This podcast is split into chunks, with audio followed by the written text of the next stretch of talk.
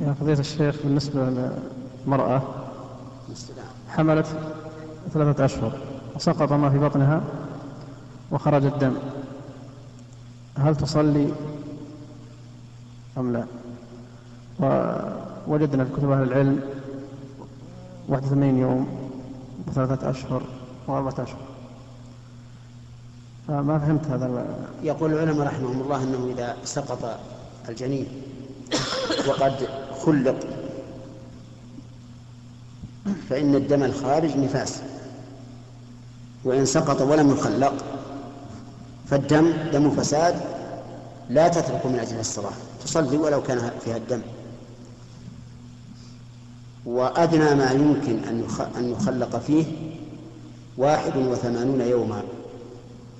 لا يمكن أن يخلق قبل الثمانين. ثلاثة أشهر فيه احتمال. فينظر هذا السقط إن كان قد خلق فالدم دم دم نفاس. وإن لم يخلق فهو دم فساد. قالوا إنه مقطع ما لم نره اي مقطع. ثلاثة أشهر في الغالب إنه يكون مخلق إذا كان إذا كانوا قد ضبطوا ابتداء الحمل. لكن أحيانا حسب المرأة و... ولا يكون الحساب مضبوطا 嗯。